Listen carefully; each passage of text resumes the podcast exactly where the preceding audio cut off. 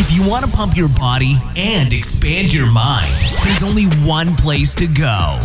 Mind Pump. Mind Pump. With your hosts, Sal DiStefano, Adam Schaefer, and Justin Andrews. You just tuned into the world's number one fitness, health, and entertainment podcast.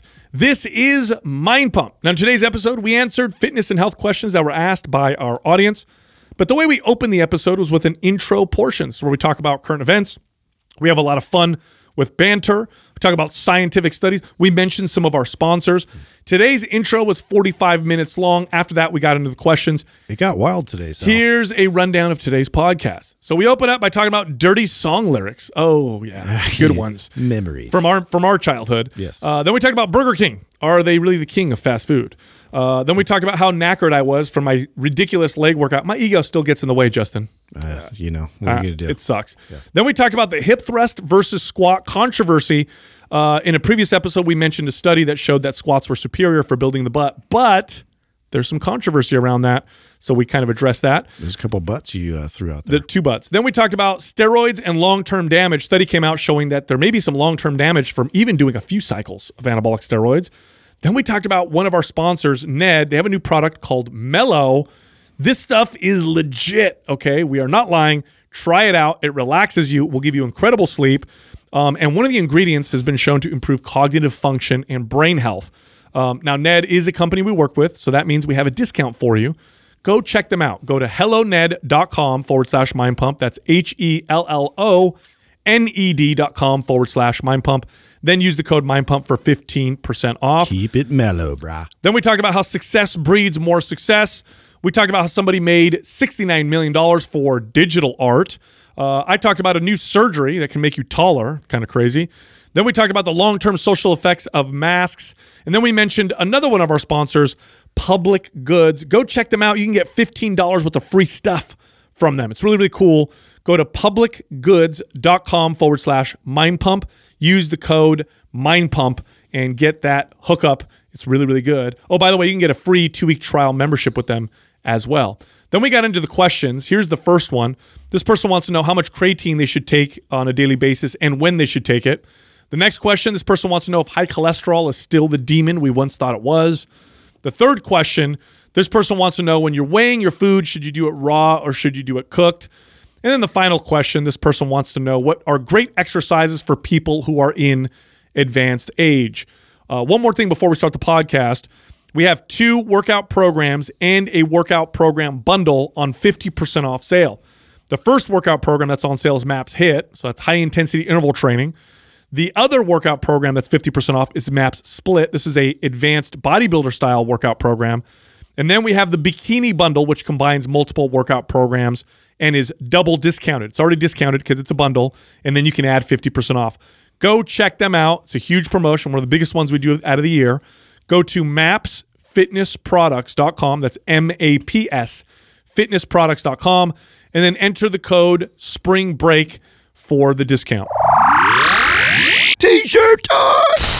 And it's t-shirt time. Oh, shit, Doug. It's my favorite time of the week. Oh, what you happened, dude? Oh, he lost Doug his killed it. mojo. He, he killed it, man. Uh, that's he, all right. We got, give, used it up. we got some shirt giveaways, right, Doug? We sure do. We've all got right. two winners, one for Apple Podcast, one for Facebook. The Apple Podcast winner is Cher Bear. For Facebook, Nick Duval. Both of you are winners. Send the name I just read to iTunes at mind pump media dot com.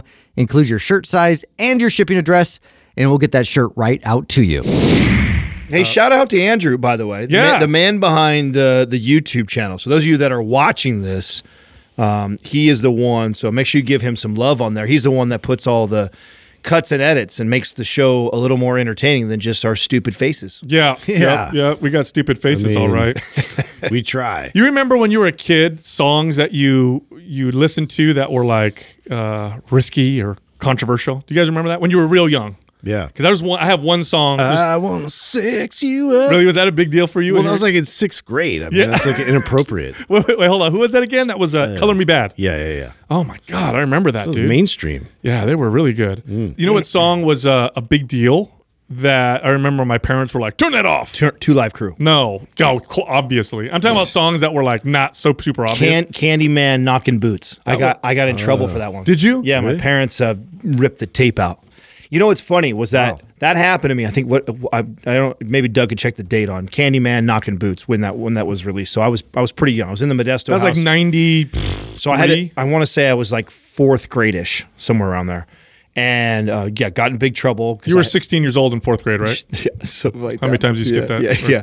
No, so I I remember my parents grounding me, taking that like I was in big trouble over that, uh, feeling like oh my god that was so bad, and, I, and years way later, way later.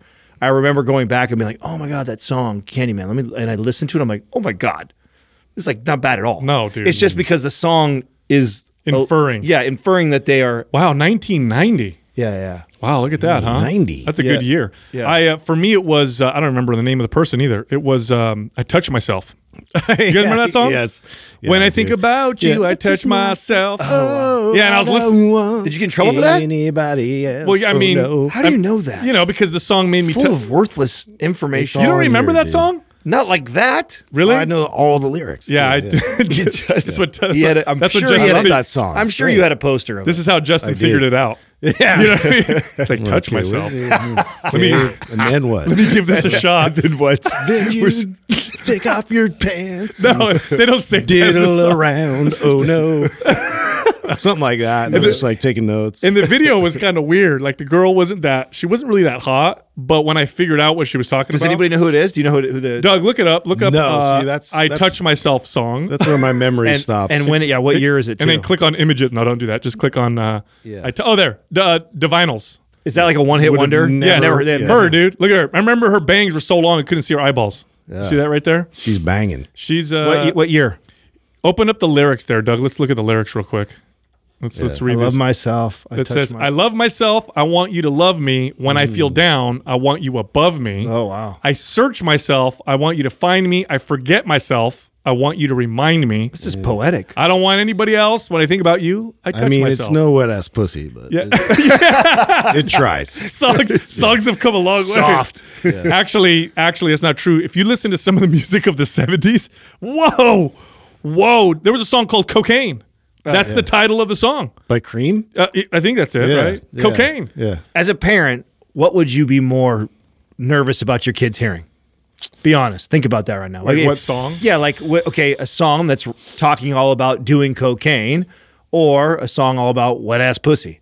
Ooh. Oh, well. I, it's kind I mean, of a toss-up. Yeah, I think. Uh, I mean, okay, yeah. You, you have, probably cocaine. Well, I'd be that would be worse. Alarmed by I mean, both. I mean, there, really, I'm, with your stance on drugs, do you think that that would be worse? Well, I mean, what would you rather have your kid, like, dabble in? You know what I'm saying? Oh it's going to influence him. He's for sure dabbling your, in one of those. Yeah, you want your kid like, yeah, Dad, I, uh, don't worry. I'm just, I hid the song Cocaine, so I'm just doing some lines. I want to test uh, it. Or you want your son to come home and be like, test it out. Dad, I was, uh, I heard the, the wet Dab, ass pussy dabbling, song. Dabbling in some so wet. Yeah, I was, I was dabbling yeah, in some. I think I'm going in the the second option. Yeah, yeah. You know what I'm saying? Uh, well, that's a good point. It's a valid yeah, point. I hadn't yeah. thought of that. I hadn't thought that far. Oh, so.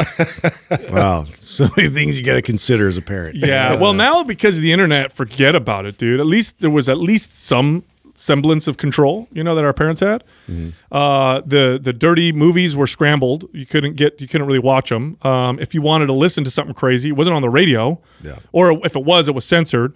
You had to go buy it. Mm-hmm. But now it's just a couple clicks of the mouse and, you know, wah! I know. You can see all kinds yeah, of stuff. You think you can set up all these firewalls. Dude, they know their way around it. Totally. Every now, time. You know, there, I know there's a lot of like alarmists around around that idea, right? That it's so easy access for kids. But there's some positives to that, don't you think, too? It's kind of like what we brought up the other day about the whole drinking age. Like some countries that there is no drinking age, so it's not a big deal to drink mm. alcohol. Because it's so easy to have access to nudity and, and pornography and stuff like that. So it's like responsible cocaine use versus coke crazy. Not coke. I'm talking about the nudity. Yeah, no, I think you're. I think you're. You're. I think there's definitely some a point. Yeah, I, iGen alluded to that, right? The book iGen talks about that. It's not all all negative, you know. And and I think you've brought this up, which these stats are inside that book too. You know, kids are waiting longer to experiment with drugs. Mm-hmm. Kids are waiting longer to have sex, to get mm-hmm. married, to drive cars, all things that could be considered risky, right? Mm-hmm. So I know, like my son, dude, yeah. he's he's fifteen, right? He'll turn sixteen this summer, and he's he's going to do this permit test online, and he's just dragging his ass, like just waiting. And I'm like, what are you doing? Man, when I was sixteen, I was like, I want to be ready the day I turn sixteen. Get me out of here. Get my, yeah, it was my, your way to get out of the house and like actually hang out with your friends. I think too, that's the other thing. It's like you can hang out with your friends just by chatting virtually. Well, now. Not just that too. Uber. Yeah, that too. Uber is so easy. I mean, yeah, it, Uber Uber is so easy and inexpensive. So mm. if, if you're a kid who would end up having to pay for his car and pay for his uh, insurance. Actually, that's not bad. Yeah, I, yeah, think about that. If you're a kid, like, I mean, it, the family I grew up in, I would have to pay for these things, right? So they weren't going to. Yeah, insurance, gas, car. Yeah, that's expensive. Mm-hmm. You know, even a, a even a clunker is going to cost you a few hundred bucks at least a month. With you just it, pay it, ten bucks to get a ride here or there. That's right. You'd have mm. to do a lot of rides with Uber to to actually justify. And I think did, that's. Did these, you guys ever hitchhike? Back in the day. Oh, wow. Yeah, because like I did one think time, about that now. I mean, you have Uber. Like, who's hitchhiking anymore? Nobody is. Nobody. Well, you know that was a big deal back in the day, right? Uh-huh. Before when, when before we were kids. When, like, yeah, like serial killers, like murder. Well, so okay, so you want to hear a failed? You want to hear a failed uh, toy idea? Yeah. So there was definitely. A, there was. A, I can't wait to hear you tie this to hitchhikers. Oh yeah, no, there was a to, there was a um uh, back in, I think it was in the sixties. I don't know the name of this toy. But it was a toy that you you put an address on it or something like that and a note inside.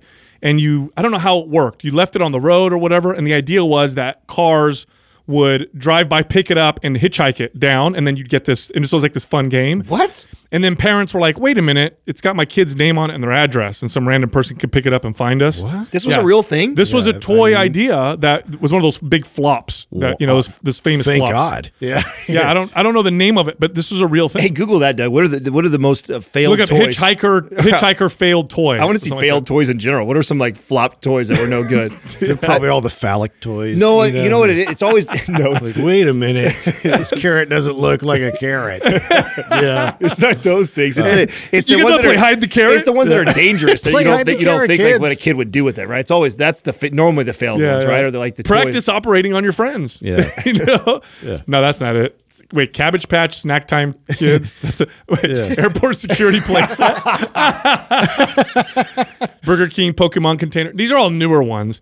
You got to look up the one. Hey, speaking of Burger King, did you guys see the uh, the news around them with the apology? Yes. The no. tweet they did? I thought uh-uh. that what they did was smart. Uh, brilliant. So I saw our buddy Connor, right, who talks all well, mostly political stuff, and he was bringing this up and mm-hmm. like was talking about it. To me, it's very okay. Burger King, by the way, I love Burger King ads. Burger King is brilliant. They they're then they're smart on social media. If you mm-hmm. watch them, them Wendy's, uh, uh, McDonald's isn't quite there yet. Yeah. There's these, weren't they the ones that were going to plan on delivering to people in traffic at one point? Uh, was that them? That yeah, they I brought that up a long time. Yeah, a long ago. time ago. Anyway, so. They, they're already like ahead of the curve mm-hmm. in their con, compared to their peers with social media. And we know how things are going right now with like everybody is so quick to jump all over. And for them to come out and tweet something like women should stay in the kitchen. Like come oh, no, it said women belong in the kitchen. Yeah, women belong in the kitchen. Now, now here's why they said that. And it, I think it was brilliant. Wow. Yeah. Yeah. No. yeah. I'm, you, sorry, I'm trying to take this in right yeah, now. That just happened. Yeah. You, come on. You cannot tell me Burger King is worth, you know, billions of dollars. It does not have a, a brilliant marketing well, team so that here's knows what, that. Here's what it was. It was that the that, uh, chefs and, and uh, high-level cooks, it's dominated by men. And what they were saying is essentially they're trying to promote we need to come out with programs. That's not what. That's not what they were doing, though. That was their brilliant spin. That was the, on that, how to how to cover their ass yes. when people came after them. Yes. No, brilliant. It was absolutely yeah. brilliant marketing. I love that though. Yeah. Like yeah. way to play with this. Like they're the, like, yeah. Oh, what? Yeah. All confused. Yeah. You know? yeah. yeah. I'm angry. Yeah. I'm angry. And Wait, upset, but but I'm, it's for a good thing. Yeah. And, oh, yeah. I'm not mad anymore. You know yeah. I really want a Whopper. Yeah. Wow. I'm hungry now. so that's yeah. exactly what yeah. happened. You know what? I'm so angry. Yeah. I've used so much energy being angry, and now yeah. I'm like, it's okay, so I'm hungry. Yeah, yeah. yeah. You know, when I get real mad, I just want food. go get a, go get a, get a Whopper. Uh, I haven't had a Whopper. Wow, in. What a spin on that. No, it's, it's smart, right? Yeah. Very smart. Yeah. Right. Very, very smart. Yeah. Are you guys uh, Whopper or Big Mac? Big Mac. Really? Yeah. It's a bread sandwich. It doesn't matter. It's that special Thousand Island sauce that's so special. You and you and special sauces. I swear to yeah, God, it's it's, it's just got a lot of bread in it, and it's, it's it, it, the Whopper is just meaty. It's got more stuff. The double Whopper is more meaty, yeah, but not the regular Whopper. Dude, it's all about Carl's Junior, dude. We guys well, yeah, I didn't even say that. I, honestly, all double of Western bacon cheese. Hello, all of them suck. I tried to have one not that long ago. It was I don't know a few months diarrhea right away. Yo, yeah, just right through me. I can't even enjoy it, man. Yeah. I mean, it's like I'm halfway. Yeah, I haven't through, had one in years. Halfway through the burger. it. I'm always, I'm already in the bathroom. Do you know what my son said? That I think I brought this up already on the podcast a while ago, that I thought was brilliant. So we don't eat a lot of traditional fast food. We just don't. I mean, when I was a kid, you know, we would buy McDonald's here and there, especially when I worked with my dad. For lunch, it was like a treat because I was working with him and helping him. That's how he would pay me, is he'd buy me lunch. Looking back, I'm like, nice, Dad, thanks. Yeah. But anyway, my, my kids really, they've had McDonald's maybe twice in their life. I don't think they've ever had Burger King. I, they've never had Carl's Junior They've never had Jack in the Box. They've never had uh, Taco Bell, like all these. So my son goes, you know what I want to do? He goes, I want to go on a fast food tour with you. And I'm like, what do you mean? He goes, I, he goes, I've never tried all of these these very popular fast food places, Dairy Queen and Burger King and uh, Sonic. He goes, I, I think it would be fun if if you and I went, you know, and did this for like a week or two, where we went to one each time and tried different things. How uh, kind of fun, right? Yeah, yeah I don't you know, know, dude. You buy them little, I don't know how little, smart that little is. Little merchandise while you're there, you know, little yeah. little plastic toys. Yeah. Yeah. Yeah. How, how did you get diabetes? Well, my dad took me on a tour. Yeah, I know. Of all the fast, you know what's going to happen, dude. My trainer dad. He's took a kid, me. Bro, and he's got an iron gut at this age right now. He's going to go through and be like, "What the hell? You've been holding yeah. this back this whole I time." Know. You get addicted to it, man. Yeah, no. yeah. Spicy chicken sandwiches. You may as well oh. take him on a tour of snorting line. Whoa. Whoa. Whoa, whoa, whoa. It's not that far. It's not that far. Yeah, dude. Oh, man. Dude, I am knackered right now, dude. That workout destroyed me. I'm really enjoying these training sessions with you guys, I tell you. But that one killed me. You were trying your best to, to get your legs sore today. It's it, it's it's it's hurting. I'm sitting here sweating and shaking at the same time. I feel like something's wrong with me. Uh, you said you only did twelve sets, but it sure looked like a lot more to me. No, I did. I did just. I don't know how people do when people say they do twenty legit sets for legs in one workout. Are they really?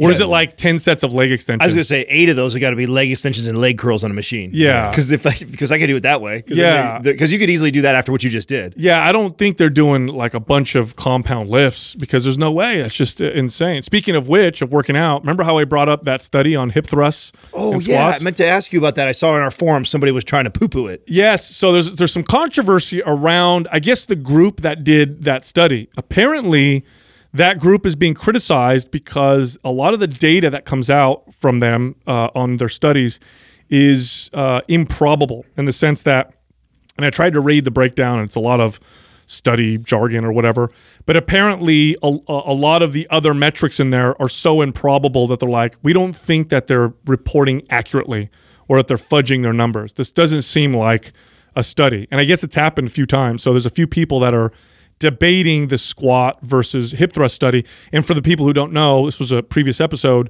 uh, squats built in this study twice as much muscle in the butt as hip thrusts and six times more muscle in the quads than the hip thrust, which that, that part was uh, ex- ex- expected. But the glute one, that's, mm-hmm. there's a bit of a debate. But I do find it funny how it's such a debate. Well, I don't I, I don't understand why it's it actually isn't that obvious. I mean, we we we alluded to it in the last time we discussed it, like the range of motion that you're getting in a squat yes. versus the range of motion on a hip thrust. And you really could load, I mean, you can load a hip thrust. A lot. A lot, right? And probably a lot. Most people can. Yeah, but you could also load a leg press a lot. Yeah. And it, but it doesn't yeah, but necessarily it's not as demanding. Mean- Right. You, you know, you feel that going through the exercise. Like, even though you load it like crazy, it's just really not yeah. as demanding. The, the hip thrust is superior in that that fully contracted position. But aside from that, the range of motion is is tiny. Whereas with a squat, from bottom all the way almost to top, once I'm sure at top you could relax your glutes, but from the bottom all the way up, that's a lot of range of motion to move the weight. Mm-hmm. And you're just going to, and again, I'll, I'll stand by that in my experience, for mo- unless you have a poor connection to your glutes, in which case I'd say hip thrusts are probably better, uh, squats. Well, the other uh, thing that I find interesting about studies like this too is that squats have been around for a really long time and popular. Hip thrusts have not. Mm-hmm. So imagine if you, you get a group of like forty people and you you get them both doing both these movements. But, oh, I see the point you're going with. Yeah, but you have somebody who, you know, for the last five years, they've squatted on and off or consistently maybe. And then you introduce hip thrusts in there. And of, of course, you would see a huge change, just like yeah. you would with just any other. It's a different stimulus. Absolutely. Just like you would see with somebody who's never done Bulgarian split squats. I remember the first time that I got into like split squats, I avoided oh, yeah. those like the plague forever.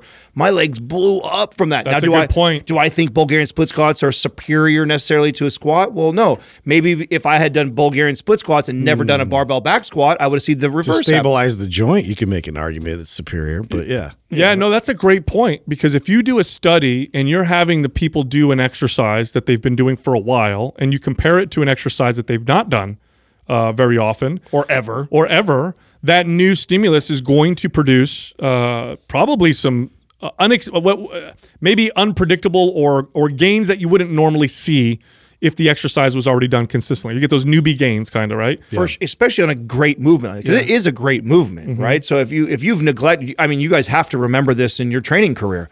Every time totally. you, you introduced a great movement that you had never really done, like the gains yeah. probably came on like nothing else before. Yeah. Oh, yeah. And that's one of those things you get hyped on as a trainer. Yeah. And then all of a sudden, all your clients are doing this like yeah. crazy. And that's all you're doing, you know, and then it just, and then you run across something else. That like, has to be the biggest, most common mistake that trainers make yeah. is that they train their clients like they train themselves. Like, oh, this works really good for me. Oh, we all do it. Yeah. You're all going to do the same thing. We're all doing singles on squats yeah. today. This Everybody's going to fail. You guys are going to love this. Yes. I don't, I don't like it. Yeah. Now, speaking of training, I got another interesting study that just came out, and this one supports a couple other studies. So in the past, when they've done studies on anabolic steroids uh, or testosterone use, right? So uh, exogenous testosterone use, meaning men injecting testosterone into their, into their bodies, what they found is that men who'll take testosterone and then go off, obviously their natural testosterone is suppressed, but then after a certain period of time, what they would say is it'll go back up uh, to normal. Well, there's been a couple studies now that show that even short-term anabolic steroid use, or and especially long-term anabolic steroid use, causes long-lasting and maybe permanent changes to the testosterone-producing cells in the testicles. So men in their twenties who use testosterone more li- are, are are quite likely to uh, have much lower testosterone in their forties and fifties because of the of the steroid use in their twenties. Well, that may, I mean, that's mm. pretty logical. Now, was this? Did you go down this rabbit hole because of the response to the John Romano uh, recommendation for a young guy? No, no, but somebody sent it to me because of that. Yeah, that's what I'm saying. Yeah, so, yeah, yeah, yeah. You started reading because because I know that. Uh, I feel like it's a, if that's a path you're going to go down, then you, right. you you need to make you need to be okay with the fact that you probably are going to need to end up on T R T uh, when you get older. Well, especially at those levels that he suggested. I mean, I thought that was that was the, maybe the most yeah, it sounded really high to me. And interesting. I don't know yeah, much. I mean, I made the mistake of being that high. Uh, I mean, according to him, it wouldn't be that much of a mistake. It would yeah. have been the, the route that he would recommend. I, I just. I find that fascinating. Yeah, I could. I see his angle. His angle essentially is if you're that, if you're young and you want to see real gains, you probably need to take you need to take a lot versus when you're older and you want to see gains. So I because no matter that. what, taking it synthetically like that mm-hmm. is going it's to going to replace what you're making. Yeah, it's going to no matter you take a little dose or a massive dose, uh, it's mm. going to suppress your natural hormones, and so. Somebody who's young in their twenties that could They're potentially naturally high. Yeah, they could be nine hundred, one thousand, yeah. right? As far as free test. Mm-hmm. And then you'll see that that shuts down because they're taking two hundred fifty milligrams. two hundred fifty milligrams doesn't take them up very high or doesn't make them feel mm. that much different than what their one thousand naturally did. So from that, I get that that that yeah. point. Mm-hmm. It is interesting to me. Um, and again, again, this is something I'll, I'll, I'll stress. If you're thinking about using uh, exogenous testosterone or anabolic steroids, you need, probably need to make peace with the fact that you might need, you're probably going to need to be on uh, T R T um, as you get older, and these studies are kind of confirming that. And that brings me to another point. Mm-hmm. Uh, you, you know, female hormones aren't nearly regulated like male hormones, and I'm talking about birth control, right? That's all; those are all derived off of the female hormones that tell the woman that she's pregnant or whatever. Mm-hmm. And uh, women go on birth control for years. Yeah, you know, when they're sixteen, and they won't go off until they're you know thirty, maybe when they're about to have uh, you know get pregnant or whatever. Um, that's got to have some long-term effects too. Oh yeah, one hundred percent. You know, it's going to affect your own uh, hormone production later, and I think we've been promoting it as it's no, no, no, it's not a big deal. Right. But I, I'm sure it's going to have issues, you know, no. or cause issues. No, yeah, long-term. Just throw you out of balance, and then it's you know at that point you're you're trying to look at what other options you can do to raise other levels of different hormones in your body just to to bring it back to some semblance of, of balance. Yeah, I mean you start you start getting your body to, to stop its own production of hormones for a while, you're probably yeah. going to pay the price for that uh, later on, I think is the, the point. Yeah, you got to consider that for sure. Hey, I wanted to uh, I wanted to do a giveaway for the, the YouTube channel for uh, the Ned, because you got me to take the. Oh yeah, how do you? What do you think about the I, Mellow? I was blown away, actually. So I, and uh, dude, it, it sounded like such a sleeper product. You know, like initially when they were bro, pitching it to us, it was like, oh, interesting. It's magnesium, GABA, theanine. Nothing like well, here's, magical. Here's yeah. what it is, though. So that's what I thought when I saw the ingredients. I wasn't that excited initially because I'm like, okay, magnesium. I've taken magnesium before. GABA, that's been around for a while. Theanine, I, I've you know I've been touting them for a while, but it's amino acid. But here's the big difference. There's one form of magnesium in the in Mellow called magnesium threonate. So I think it's called threonate, T H R E O N A T E or something like that. I'm getting there uh, close. This is a form of magnesium that was actually invented by M I T. Hmm. And they created this form of magnesium because it's the only form of magnesium to cross uh, the blood-brain barrier. So here's the issue with supplementing with magnesium, absorption. Mm-hmm. So like you guys know that supplement uh, that people take, it, they'll, they'll mix it in their water and it fizzes. I think it's one of them's called Calm or whatever.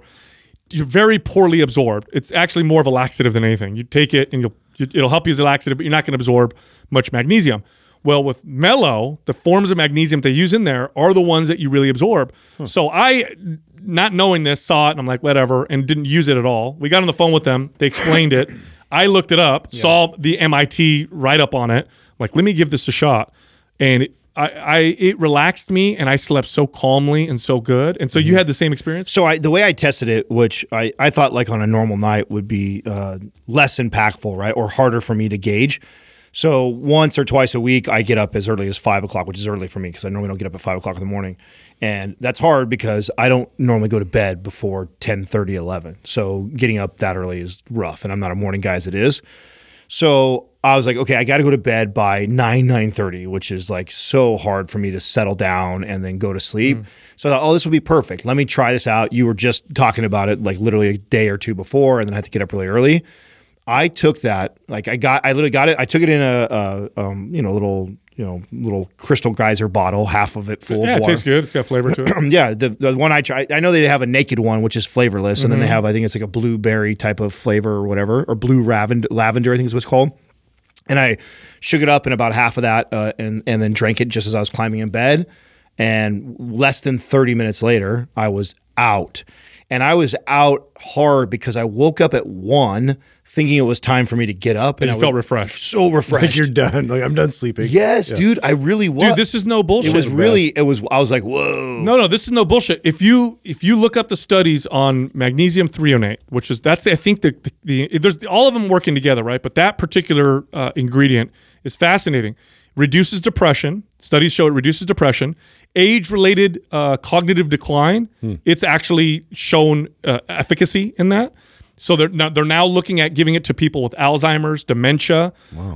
Because um, it can cross that blood-brain barrier. Yes. Right? And, it, and here's the yeah, thing with magnesium. The more stressed you are, the lack of sleep, stress, work, workouts, depletes the shit of, of magnesium out of your body. Hmm. So, and again, this is one of those supplements I was like, whatever. Well, they tried like it. eighty percent of people are, are deficient, right? Yes. Yeah. It's like vitamin D. It's like one of those things that we're all just deficient in. I tell you, the, the last two companies that we've picked up, both uh, L M N T and then this one, are two things I would not. I mean, we've been working with Ned before, and mm-hmm. I mean, I stand behind their sleep product and their, their hemp oil for sure. And that's why we originally signed with them. But like you, I, was, I wasn't excited about the product when they mm-hmm. first pitched. I know like, they whatever. were. Yeah, I was kind of like, eh, yeah, it's not like, it's not, a, I don't think it'll be a game changer or whatever. So I didn't think nothing of it. Same thing with the sodium, dude. Those two things, it, every time I use it, I continue to get blown away by how I feel from yeah, it. I can't mm-hmm. wait for you to try it, Justin. yeah. Because I know you're like, you're Mister Impossible to to uh, impress with supplements. I know. I'm such a dick. Yeah. Nothing works. I just, I don't know. Like, I, I don't like uh, throwing interventions in there. Like, but like their sleep product, like before that, you know, with yeah. the, the Mellow, I haven't tried yet, but the sleep product, like I've actually brought it down, like my dosage, like I brought it down. Like I've been trying to like not use it enough because it works so good. And and so I've, I've got it down to I barely even take like a couple drops mm-hmm. of it, and I get the same effect now. Wow. So it's pretty cool. You know, they, it's haven't, funny. They haven't made a cheese flavor. That's why. Once they make, yeah. once they make a cheese flavor, it's like, he's going to be all just on board. Like easy cheese. Yeah. Like just... We've infused cheese with magnesium threonate. Oh my God, I'll be so excited. Yeah. Oh, I feel so good. Justin, all of a sudden, so relaxed. Yeah. It's funny. I got interviewed yesterday on a podcast, and the guy asked me um, how I, how we able how we were able to get a book deal with a, a big publisher. I watched, I, I watched your interview. Yeah, so uh, you know we got the uh, I have a book that's coming out uh, next month, um, and so that was his question. He's like, "How did you work? How did you get with a publisher?" And you know, I had to be honest. Yeah, no, you said I had no, I have no like fancy answer for this. No, no, no. Here's the deal, and this is a weird. This is just a, a, a inconvenient truth of life. The more successful you become, the easier it is to become successful. And here's, I'll give you an example. Okay. Mm-hmm. Here we are, you know, we've got this podcast that's really big now. We're the top fitness podcast. I never have to buy a supplement ever. Mm. I, I, I, we get supplements sent to us. So many, I could throw, I could throw half of them away and I'd still have more than I could take in, you know, in two or three years. Right. Why? Because we're very, you know, we're big and popular now. You got supplement privilege. So how did I get to work with a publisher? It, they contacted us. That's it. They're the ones that came to us and said, and this is just it. This is it with success. The more successful you become, the easier it is to get breaks and to get people to trust you. Yeah. This is how credit works, right?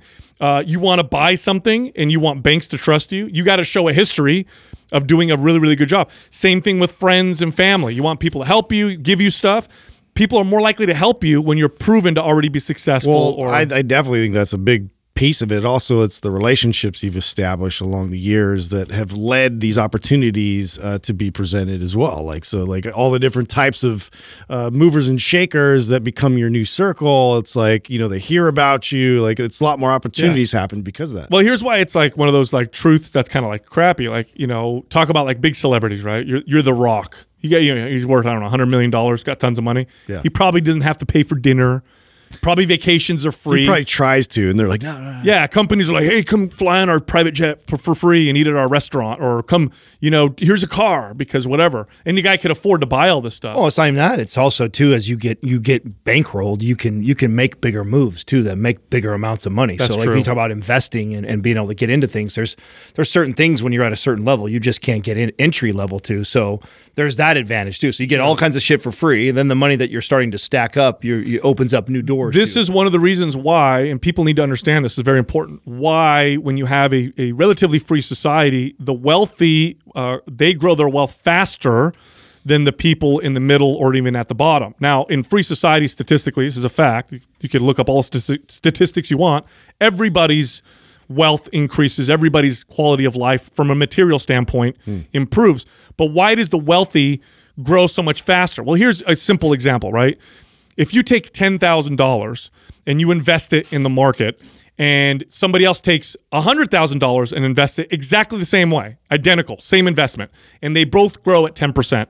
Percentage-wise, same growth. But the ten thousand dollars guy, how much did he make with ten percent? And how much did the one hundred thousand dollars guy make with ten percent? It's just a larger dollar amount. Yeah. Um, and so you just, you have more money allows for more. Well, of that there's, growth. There's more to that, that formula too, though. So I mean, uh, The Millionaire Next Door talks about this, and that's, um, and I think the stat was like eighty, it was high eighty percent of, of millionaires and billionaires also have trained themselves to live below their means. So they also have created good behaviors that continue to feed into them oh, being for sure. more successful and making more money. For sure. Where a, a lot of people get caught in the rat race. I mean, I I think uh, the, the stat is eighty, eighty, I think it's eighty-eight percent. Um, I was listening to another like a business podcast talk about this that actually live paycheck to paycheck. So a majority of people are living paycheck to paycheck. Mm-hmm. They're not living below their means, which is only making it that much harder for them to get ahead. So you add in the fact mm-hmm. of, you know, all the doors that opens up for being a millionaire or billionaire, but then they also, to become a millionaire or a billionaire, there's a lot of behaviors that you had to learn, learn. on the way to there no, that, that play into your favor. No, it's true. And I hate to say this, but, you know, I have friends and family that, you know, struggle, and I'll say things to them like, okay, I, I know you go to Starbucks twice a day, so you're spending ten dollars a day at Starbucks. That's three hundred dollars a month. You could buy coffee at the grocery store. It'll cost you ten bucks, and so you're going to save two hundred and, you know, at least two hundred fifty bucks a month or more. But then their mentality is like, "Oh, it's only two hundred fifty bucks. What's the big deal?" And so they don't understand that this is the way that you start to kind of, you know, build yourself a little bit. And then the other thing is this: if you try to build wealth through your uh, job and your income, that's a that's a very difficult way to do it. Mm-hmm. The way people really build wealth is they have a job, they make money, but then they figure out ways to get that money to make money for them. Right. then you start to build wealth, because now it takes doesn't take any of your time to make that grow, and you continue to do that. So it's, it's a slow process, but once it builds up, yeah. it really starts to stack up okay, very quickly. So speaking of wealth, I want to hear you guys' theory on this, uh, and this is the art world. This is something I just saw recently. There was like this digital art uh, from this artist. I think it's Beeple is his name, but uh, there was a bunch of like uh, people using um, like crypto uh, money to to basically purchase it for sixty-nine million dollars. I saw this. For this. Just, it's just like... I don't really know how to describe it other than it's just a bunch of little images that are all like sort of put together uh, in this digital uh, looking. It, it, it's nothing spectacular. I thought it was a collage. It's just a bunch of it's faces. Just a collage. Yeah. It was like a collage of a bunch that's, of. And that's a good sell, way to put it. He's selling it for sixty-nine million dollars. sixty-nine million dollars. And he got sixty-nine. He got, that's what he got. He he did get it. And, and before that, I guess the um the the C E O for Tron, one of those other ones, uh you you know the uh, digital currency. Uh, he was at like sixty million, and he got like last second got outbid uh, by somebody coming in. And but but so what? What motivates somebody to to purchase this for that outrageous amount of money? I think this is just the beginning of what we've talked about before, which is we are heading in a time, and there's already companies and things that are popping up like this, where you can buy digital clothes, bro. There is there are people that are making a bunch of money selling digital clothes to people. You to use on like social on, media? Yeah.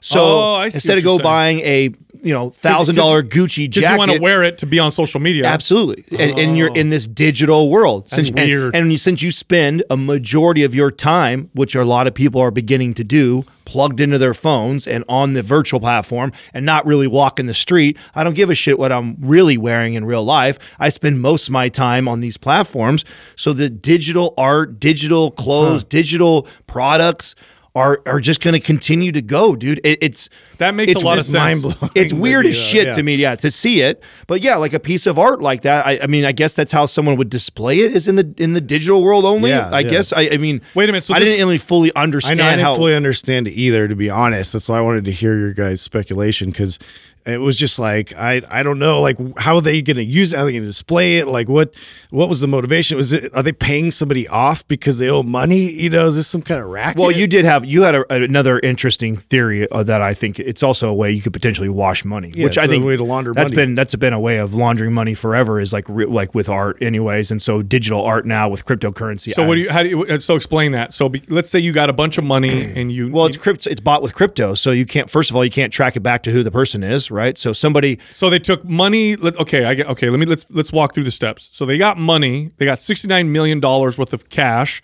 from some kind of uh, illi you know illicit behavior, selling drugs or whatever. And they're like, okay, I want to be able. I can't put this in the bank. I can't do anything with it because I haven't paid taxes on it. It's not it's not clean. So then they take that sixty-nine million dollars. They buy crypto.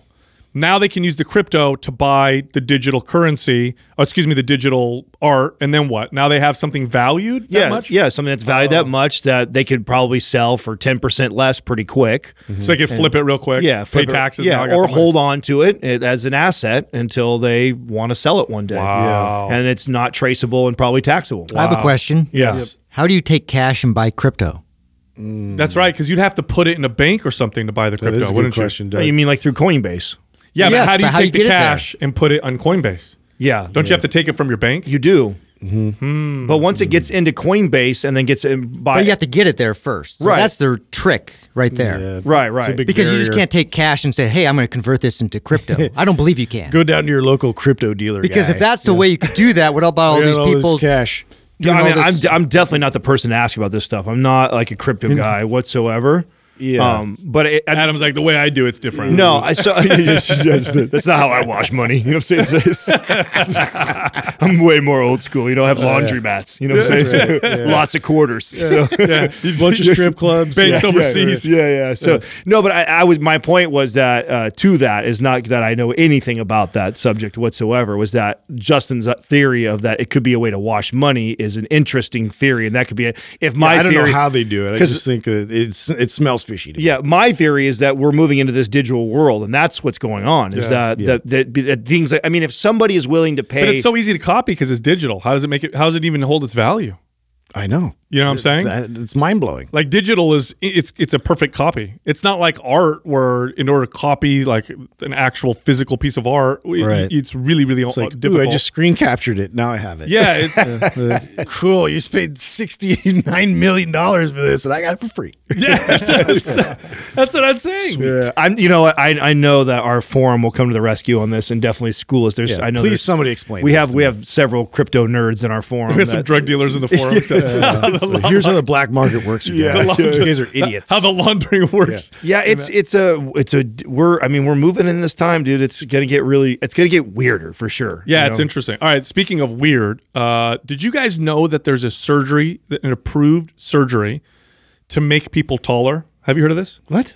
Okay, this is a real cosmetic surgery. It's, it's you hear that, Doug? It's approved. Yeah, I'm already signed up. An asshole. You finally lead, re, re, or I'll eventually be five foot four. Yay! Yeah, yeah, no, yeah, yeah, yeah. Hey, dump this Doug off. Dunk on you, dude. I kill you. Yeah. So, uh, no, this is a, a, a this is an actual approved surgery, and to me, it's it sounds so crazy, but this is what they do. They'll take somebody who wants to be taller. They'll. This is for real. They'll saw through their tibia and fibia. They'll saw through it.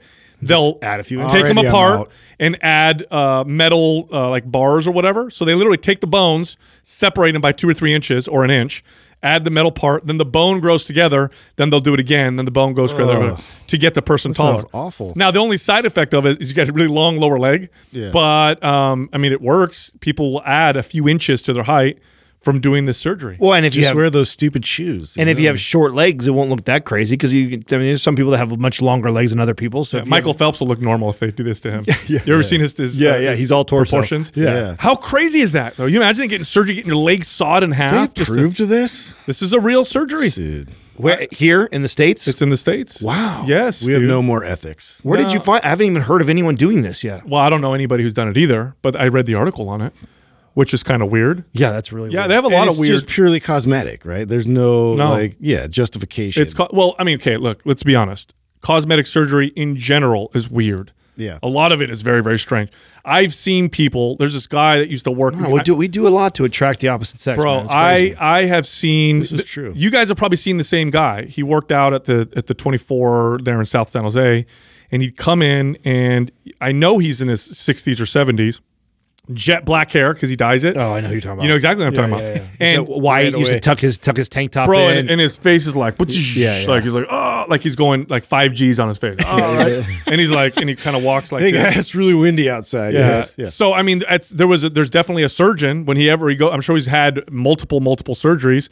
The surgeon's probably you know who says to him, yeah, I'll do that, no problem. So you talk about ethics. Yeah. You know, look at Michael Jackson. Like, there was no surgeon that looked at him and was like, yeah. nah, dude, yeah. I'm not gonna I'm not yeah, gonna yeah, do anything yeah. else. All to face. Yeah, I don't want to mess this up. Yeah, so it's the whole thing is kind of weird. Oh, that's weird. Yeah. You know, I saw something that was weird. I wanted to ask you guys if it, this is true. And it's so th- I read somewhere. Okay, and again, fact check me. I don't know if this is true. This is totally not something that I dug very deep. I, but I figured you guys are into, especially Justin, all the ancient shit. Yeah, that some there was some ancient cultures that used wearing masks over the society's face to, to like dehumanize them. Yes. Yeah. Mm-hmm. And then make slaves of them. Yep. yep. Is this true? I've read that. Yep, I've read that too. Oh, really? Yeah. yeah.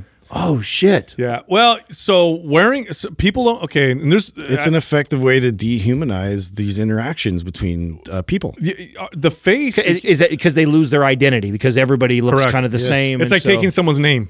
Yeah. Right? Like you don't have a name. We're going to call you one one five. Do we know whatever. do we know the, the the the culture or when and where or anything like that? Like I can't it was it was some ancient culture that I saw the, uh, I, the I, I I'm sure it was I think it was used I'm trying to remember. I read about this a long time ago. I think it was used in multiple places as a way to uh, to dehumanize and break down the spirit of the captives mm-hmm. that they were doing it on, and they'd make them wear masks. Mm-hmm. Human faces are such a, an, a such a big part of our brain is dedicated to reading yes. express expressions and faces um, that it's there's a big like I said it's a big part of your brain and any by the way just like your muscles if I don't use my bicep anymore it'll atrophy mm-hmm. if I don't use the parts of my brain that read expressions and faces I start to lose the ability to read expressions and faces. By the way, you can look this up, this is real.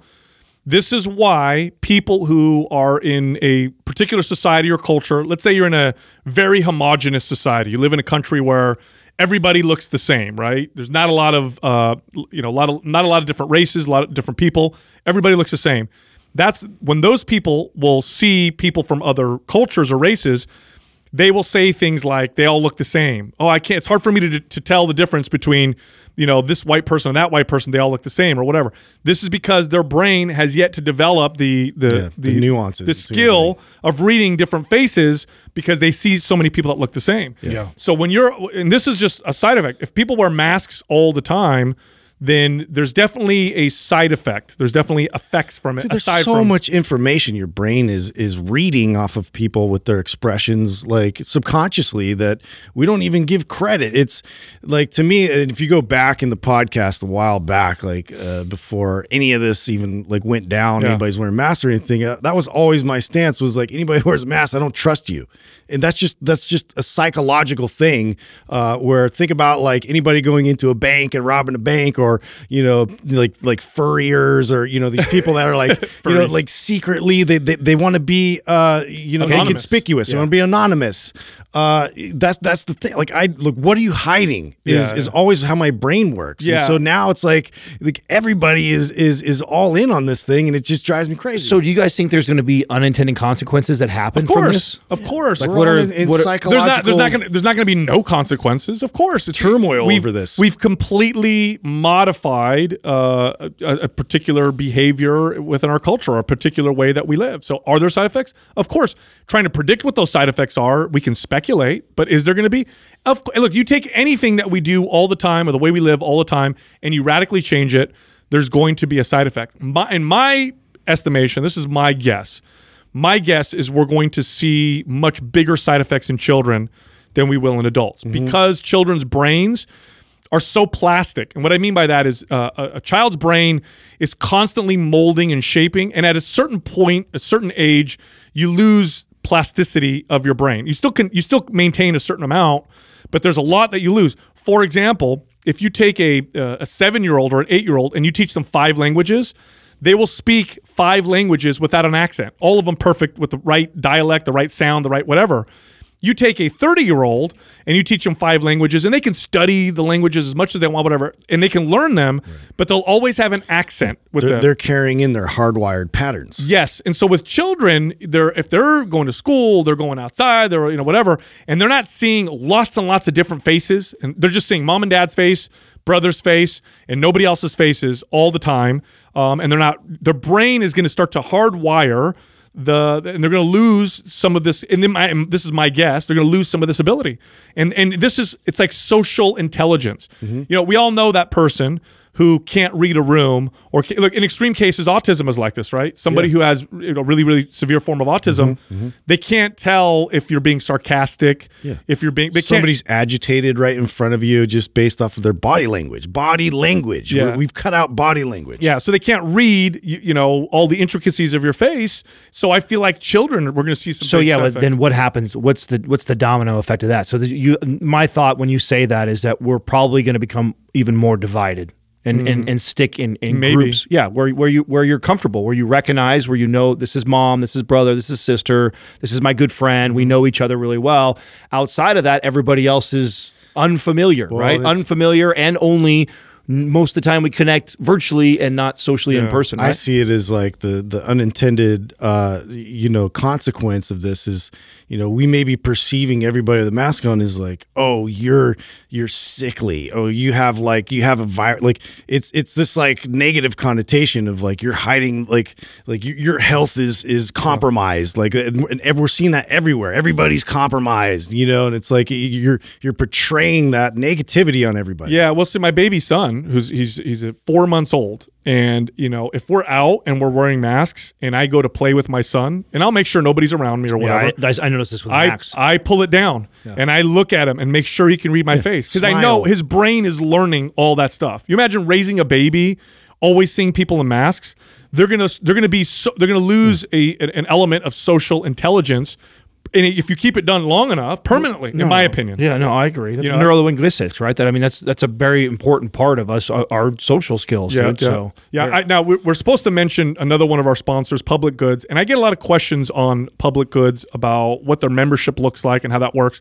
So I wanted to let people know uh, on the podcast how why they're able to, to charge the low prices that they that they're able to charge and how the company really works. Because I think I've had people tell me, how am I buying something at you know, sixty percent less than I'll buy somewhere else. Well, think, uh, I mean, and I'm sure they don't like this analogy, but I mean, it's, I think it's the easiest way for the average person because of how big the brand Costco is. It's like the, you know, direct-to-consumer Costco of all natural like brands. Yes. Right. Yes. So like all they cut out a lot of middlemen. It's a membership. I think it's the, the price right now is fifty-nine dollars a year. So it's yeah. like less than five bucks a month. Yeah. And then you get uh, these really low prices, all these household goods. And then they also value uh, the environment. They don't put chemicals in there that are known to be xenoestrogens.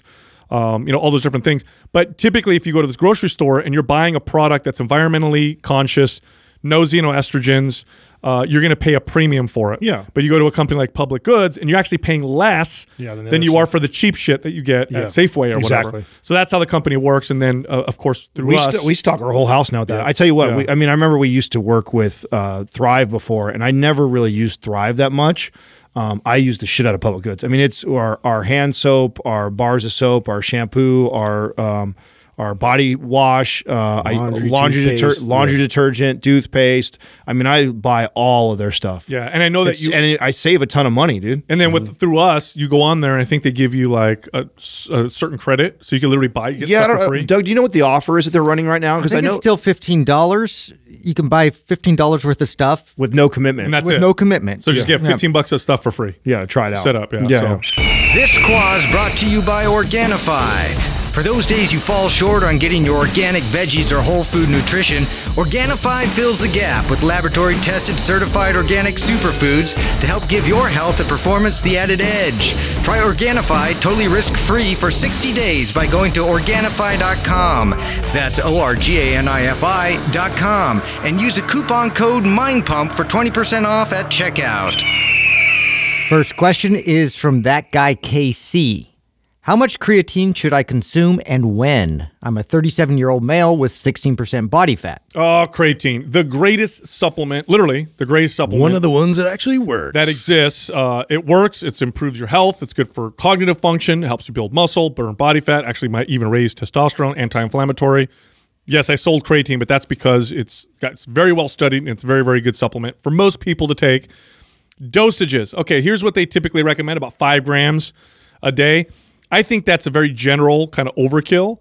I would say if you eat a decent amount of red meat, which already has creatine in it, um, and uh, your you know average build, I would say you're probably okay with about three three grams a day. Now, if you have a lot of muscle mass, you probably want to take a little more than that. If you don't eat a lot of red meat, especially if you're vegan, if you're vegan, creatine makes a huge difference. In fact, the cognitive boost studies uh, are pretty consistent with vegans. If they take creatine, they get a pretty measurable cognitive boost from taking it. So anywhere between three to five grams a day is probably the best dose. Now, don't most, I, I think almost every one I've ever seen, whether it be pill or powder, the serving size is normally five grams. Yes. And mm-hmm. you don't see any problem with somebody taking two over if they, even if they nah. eat. Cause, I'm just saying it from a saving. Because by the way, the, the amount of steak you have to eat just to get three grams of creatine is a lot. It's like a pound. Mm-hmm. It's a lot. It's yeah, a lot it's more. A pretty than big, it's it's pretty more big. Than that to get three grams. Really? Yeah. yeah, yeah I, I, how much? How much creatine, Doug, in a pound of steak? If you could look that up, because um, I, I think it's around. You're right. I think it's like two yeah, grams. Or yeah. Like so the, I would only recommend if it's someone's like you eat red meat every day at least once or twice, mm-hmm. then maybe you can go lower. Otherwise, I normally just tell people five grams. Are they still promoting a loading phase? I remember doing that when I was younger, and I I remember eating an excessive Cel- amount Celtec. In the beginning. Yeah. So so was here's it Celtec the ones that did it first? Oh wow. See, so there we go. Like five days of loading. Yeah. Uh, you know, it's almost like double, triple the dose. Yeah. yeah so so uh, I want to address that, but real quick, one pound of raw beef or salmon, one to two grams of creatine. Yeah, you're right, Adam. So yeah. it's, not, it's not. That's hard. A lot too, by the way. You yeah, know I mean, a pound. Yeah, a pound. Yeah. So most people, a big serving of meat is like eight ounces. So yeah. if you're you're you're, you're got to be eating at least two servings yeah. of probably steak or salmon a day. I eat at least a pound uh, a day. So I'm somebody that eats a lot, but most people don't. Yeah. Now back to what you're saying, Justin. The loading phase. So a lot of companies will promote what's called a loading phase, where For the first seven days of using creatine, you take fifteen to twenty grams a day, mm-hmm. and then you back down to five grams. Now, the reason why they promote this is studies show. So here's what happens with creatine, right? You take creatine and you start to saturate the body with uh, with this creatine. And there's a certain period of time that it takes to, to saturate the muscles. After that, you're taking creatine just to maintain that saturation level. Loading saturates the body a little bit faster. So will you get that saturation faster from loading? Yes. Is it that big of a difference? Enough to waste that much oh. creatine?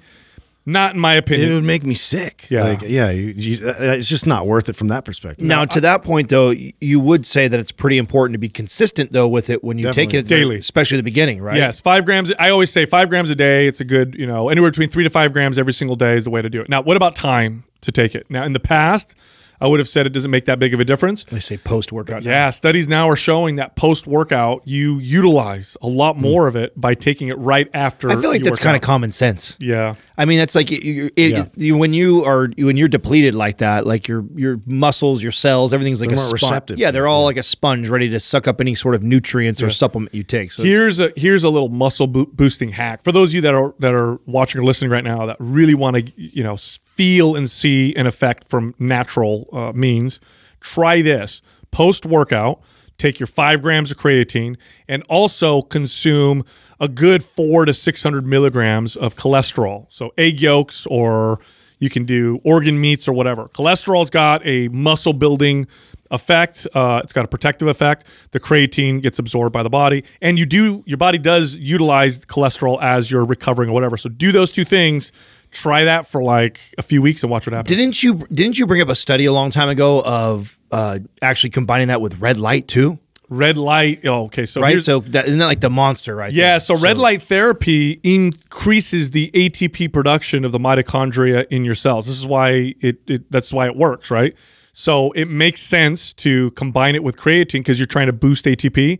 Red light plus creatine, you should have this kind of synergistic effect. And I've experimented with it and I love it. Next question is from B. Bounce. Is high cholesterol still the demon we once thought it was, such as having high L D L but also having high H D L? No, it was it was overstated for a long time. So here's the deal with cholesterol. Obviously, if it gets super high, you can have some problems. But if it's kind of high and all your other markers of health look good, it's probably not a, a big deal. It's one metric that you measure. Now, here's what studies show with slightly high cholesterol.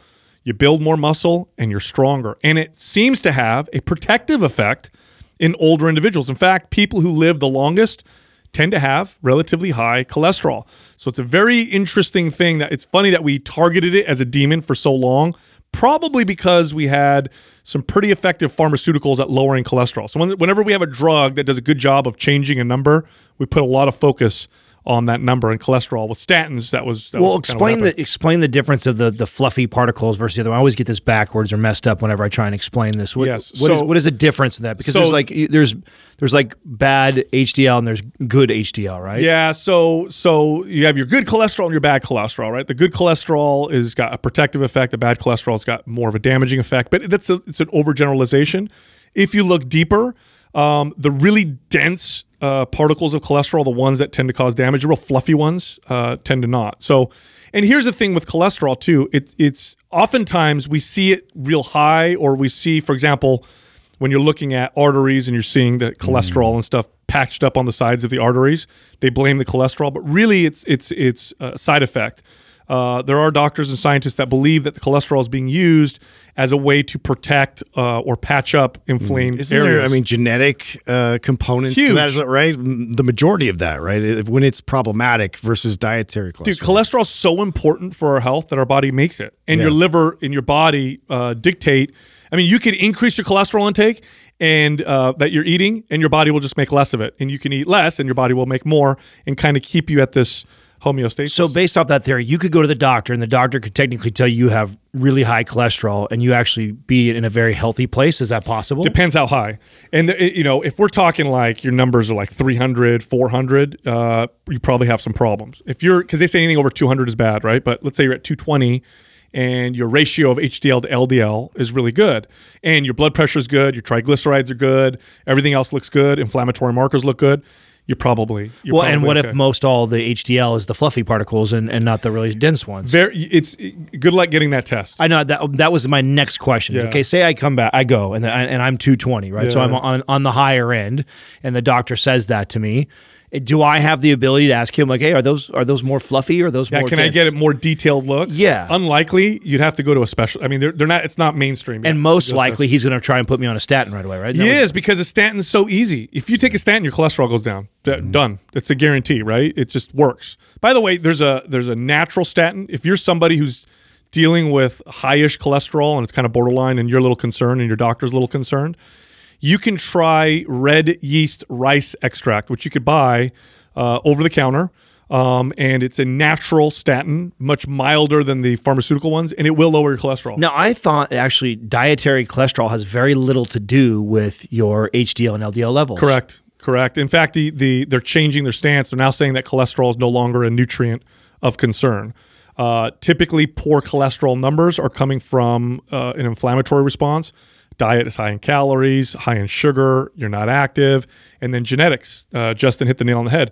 There are people who just have, you know, high, there's a condition, hypercholesteremia or something, I can't, I'm not pronouncing it right, but uh, mm-hmm. something like that, where people make tremendous amounts of cholesterol and then they're very prone to uh, issues with their heart.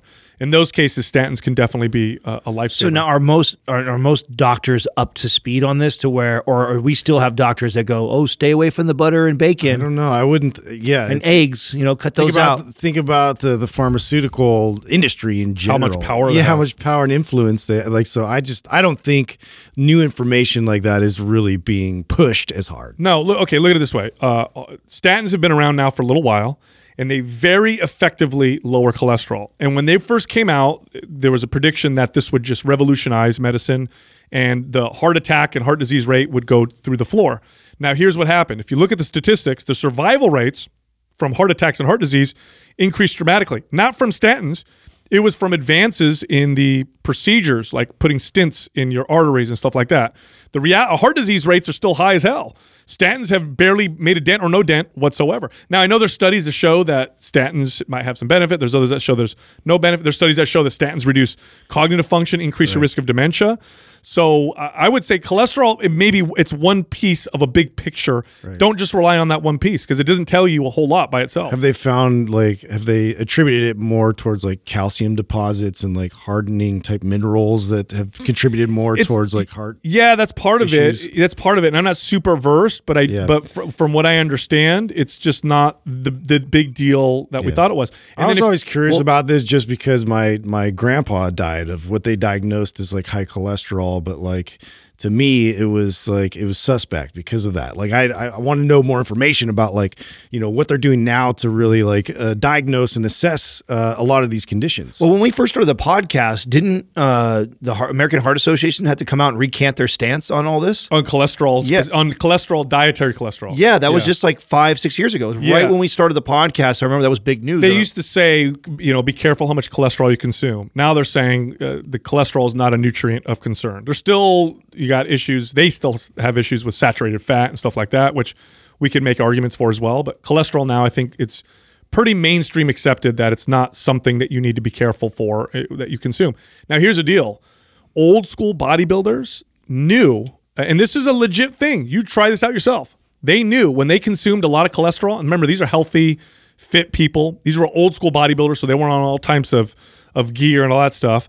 They knew that when they increased their dietary cholesterol intake, they would get a boost in strength and recovery. Uh, there's studies that support this. They've done studies where they'll take groups of people. They did this with older people, I think in their fifties, and they broke them up into groups, and this group ate two hundred milligrams of cholesterol a day, and then it was four hundred and eight hundred or something like that, which is a lot, right? And the people who, the more cholesterol they consumed, the stronger that they were and the more muscle that they built. I experiment with this all the time. All you guys know me. You guys have seen some of my breakfast where I'm eating eight to ten egg yeah. yolks just for the cholesterol. When I do that, I'm stronger. I'm stronger in the gym every single time. So this is something you can play with. But yeah, as a number, it's one small piece of a bigger picture. By itself, it doesn't, unless it's really, really high, it doesn't really mean much. Next question is from Team Quinn Fit. When using a food scale to track ounces of meat, Should you measure it raw or cooked? You know, I I used to get this question all the time. I still do. I, it's it's I, I wanted to I picked it right because because we get it so often. I don't get this question ever. Strange. Well, I, you know, I so I definitely uh, weighed and measured and, and tracked my my food uh, religiously for, you know, over three years, like without ever missing a day. Yeah. And I actually never got caught up in this. I never really cared if it was uh, raw. Whatever I did, I just stayed consistent with it. So if you measured it cooked, then that's how you always do it. Always did it that way. Mm-hmm. Or if I were to measure it right. So there's like these camps, right, of like which way is the better way. Oh, after it cooks, you lose some of the the, um, the amount of calories and protein that are in it, so it's not as high, and so you should do it before and not after, or mm-hmm. after is actually what you're consuming, so you should actually do it after. It's like there's all these camps. I'm just like, you're, we're talking about splitting hair shit right here. It's literally. Yeah, how much do you lose? Like you, you cook a pound of beef uh, versus. Yeah, you don't lose that much. Yeah. And again, it, it doesn't really matter if that. That's how you always track. Mm-hmm. If you're always tracking cooked food, then you should stick with that. Yeah, because then you're measuring that with your results and with your fat, body fat, and it doesn't matter. Yeah, but so right. people want to know this because this is what ha- and this is the part that I don't like. And I we all, we have a free macro calculator that people can go online and use. So, so we, what maps macro dot com. Right. So, but here's why I don't like tools like that is because everyone gets so hung up on the number that that thing kicks out for you. That thing doesn't know you. Yeah. It doesn't know your behaviors. And even with, if you inputted all of it, and ours is great. It's very, it's really accurate, but it's still generic. And your and your day to day changes, so you got to figure all that stuff out anyway. So just because my macro calculator tells you you need X calories and X protein, that that's not like you can't follow that to a T. That's a good guideline for you to where to start.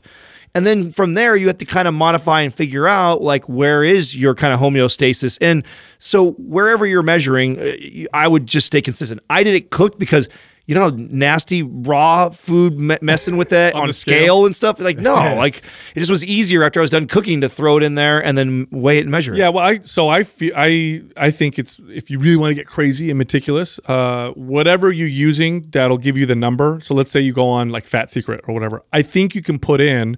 Raw or cooked. Raw chicken. You can put raw or cooked on it. Right. So just use that. It'll tell you whatever you're measuring. And then just be consistent. And I think the best part of what you're saying, Adam, is pay attention to your body. It's like, you know, oh, why am I not getting leaner? I know I'm consuming only sixteen hundred calories. That's a deficit. Who cares? You're not getting leaner. It means it's too much for you. Drop it down. Yeah. But being consistent is going to allow you to do that. Right.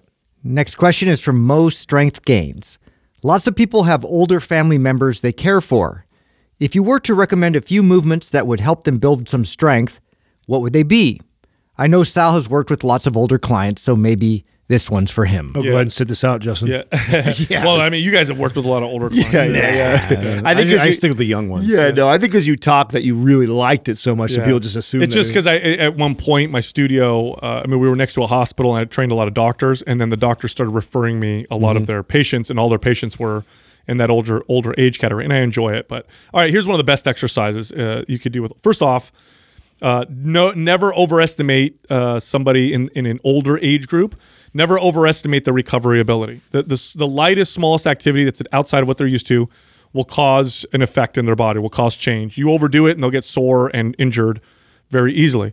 So, and this I, I learned very quickly. It's like, oh, let's do yeah. some standing lunges, and then they didn't show up for the next session because they couldn't move. Yeah, you got to really simplify it. Yes, here's the best exercise, okay? Sit down, stand up. It's mm-hmm. a very basic, it's a squat, but mm-hmm. you're sitting down, so you have something to aim for. You could stick your hips back, and it doesn't require as much control and stability. I'd have my, my older clients reach forward with their hands, stand in front of a chair or a bench, and if the bench was too low, I'd put, like, I'd stack pads on it or whatever, and slowly progress them to go to go lower, and they would just sit down. The goal was not to plop down. It was to softly sit down, stop for a second, get themselves, you know, gathered, and then stand back up, and that was one of the staple exercises I did, and it's so functional because they do that. They do that, you know, throughout the day. Yeah, I, exactly. Like you have to start like at that level and, and really assess like where their strength level is first. Like that would probably be like one of the first things, get them to sit in a chair. But also, I. I guess I could just test this on like everybody. Actually, when I would, uh, you know, get a new client, I would I would place them on the ground yes. and on their back, and I would see. Okay, I want to just first see how you get up. off of the ground. And that's a very, very straightforward, very simple. Like, I'm not even intervening or, or cueing them, coaching, nothing. I want to see how they do it. And then I come in and I kind of show them like the way that I want them to do it. And also like, you know, and then we turn that into an exercise. And uh, it, it's just one of those things. It's a life function. Like, if you're on the ground, you need to know, you need to have the strength to be able to get up and do that properly with good mechanics. Dude, you have no idea just how, so I worked with uh, a, an amazing physical therapist that I learned a lot from. She actually rented space in my facility, and she was, one of her specialties was working with uh, advanced age population.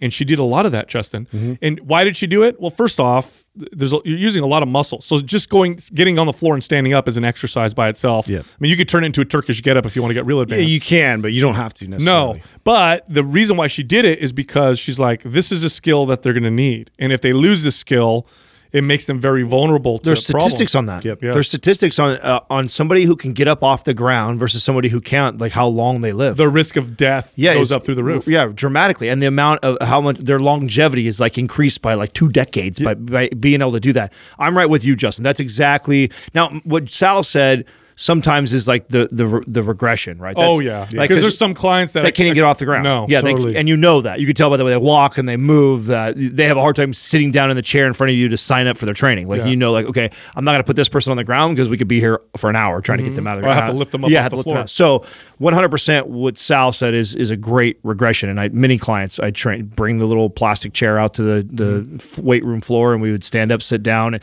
and even clients where I actually had to assist them. I'd have them hold on to my index fingers yeah. while they, and I'd have them slow down, not just plop down. I right. want I want you to slow. I would do that too with the T R X so they could hold on to something yes. and kind of just like slowly descend. Yeah. But I, I would always work towards, can we get up off the ground? And then the progression to that is actually, can you get up off the ground with no hands? Oh, yeah. yeah. So that is a, is actually... I know a lot of thirty-year-olds yep. yes, that can't do that. Yes, it is. That, that's a skill that I always go back to myself to make sure that I don't that it doesn't get too difficult. If mm-hmm. I ever find myself like challenged personally to do that, I know there's mobility work that I need, that I'm neglecting, and it always reminds me to get back to that. So I would love to take a client at an advanced age, start them on the ground just like Justin, see how they get up without me coaching or telling. Because the other thing too, that tells you a lot about their discrepancies too, like on what mm-hmm. the, what side they naturally gravitate right. towards, yep. because they'll go to the side that's more dominant, and then they'll they'll avoid the side they're weaker and they can't support themselves on. So it tells you a little bit about their movement patterns already. And then the goal would be, can we do this without using your hands, and then or can we progress it to like yeah. a Turkish get-up? Yeah. The three most valuable exercises that I did with older populations, and again, I'm speaking generally because on the, I, on an individual basis, there's always big, you know, differences. But generally speaking, it was sit down and stand up on a bench or a chair.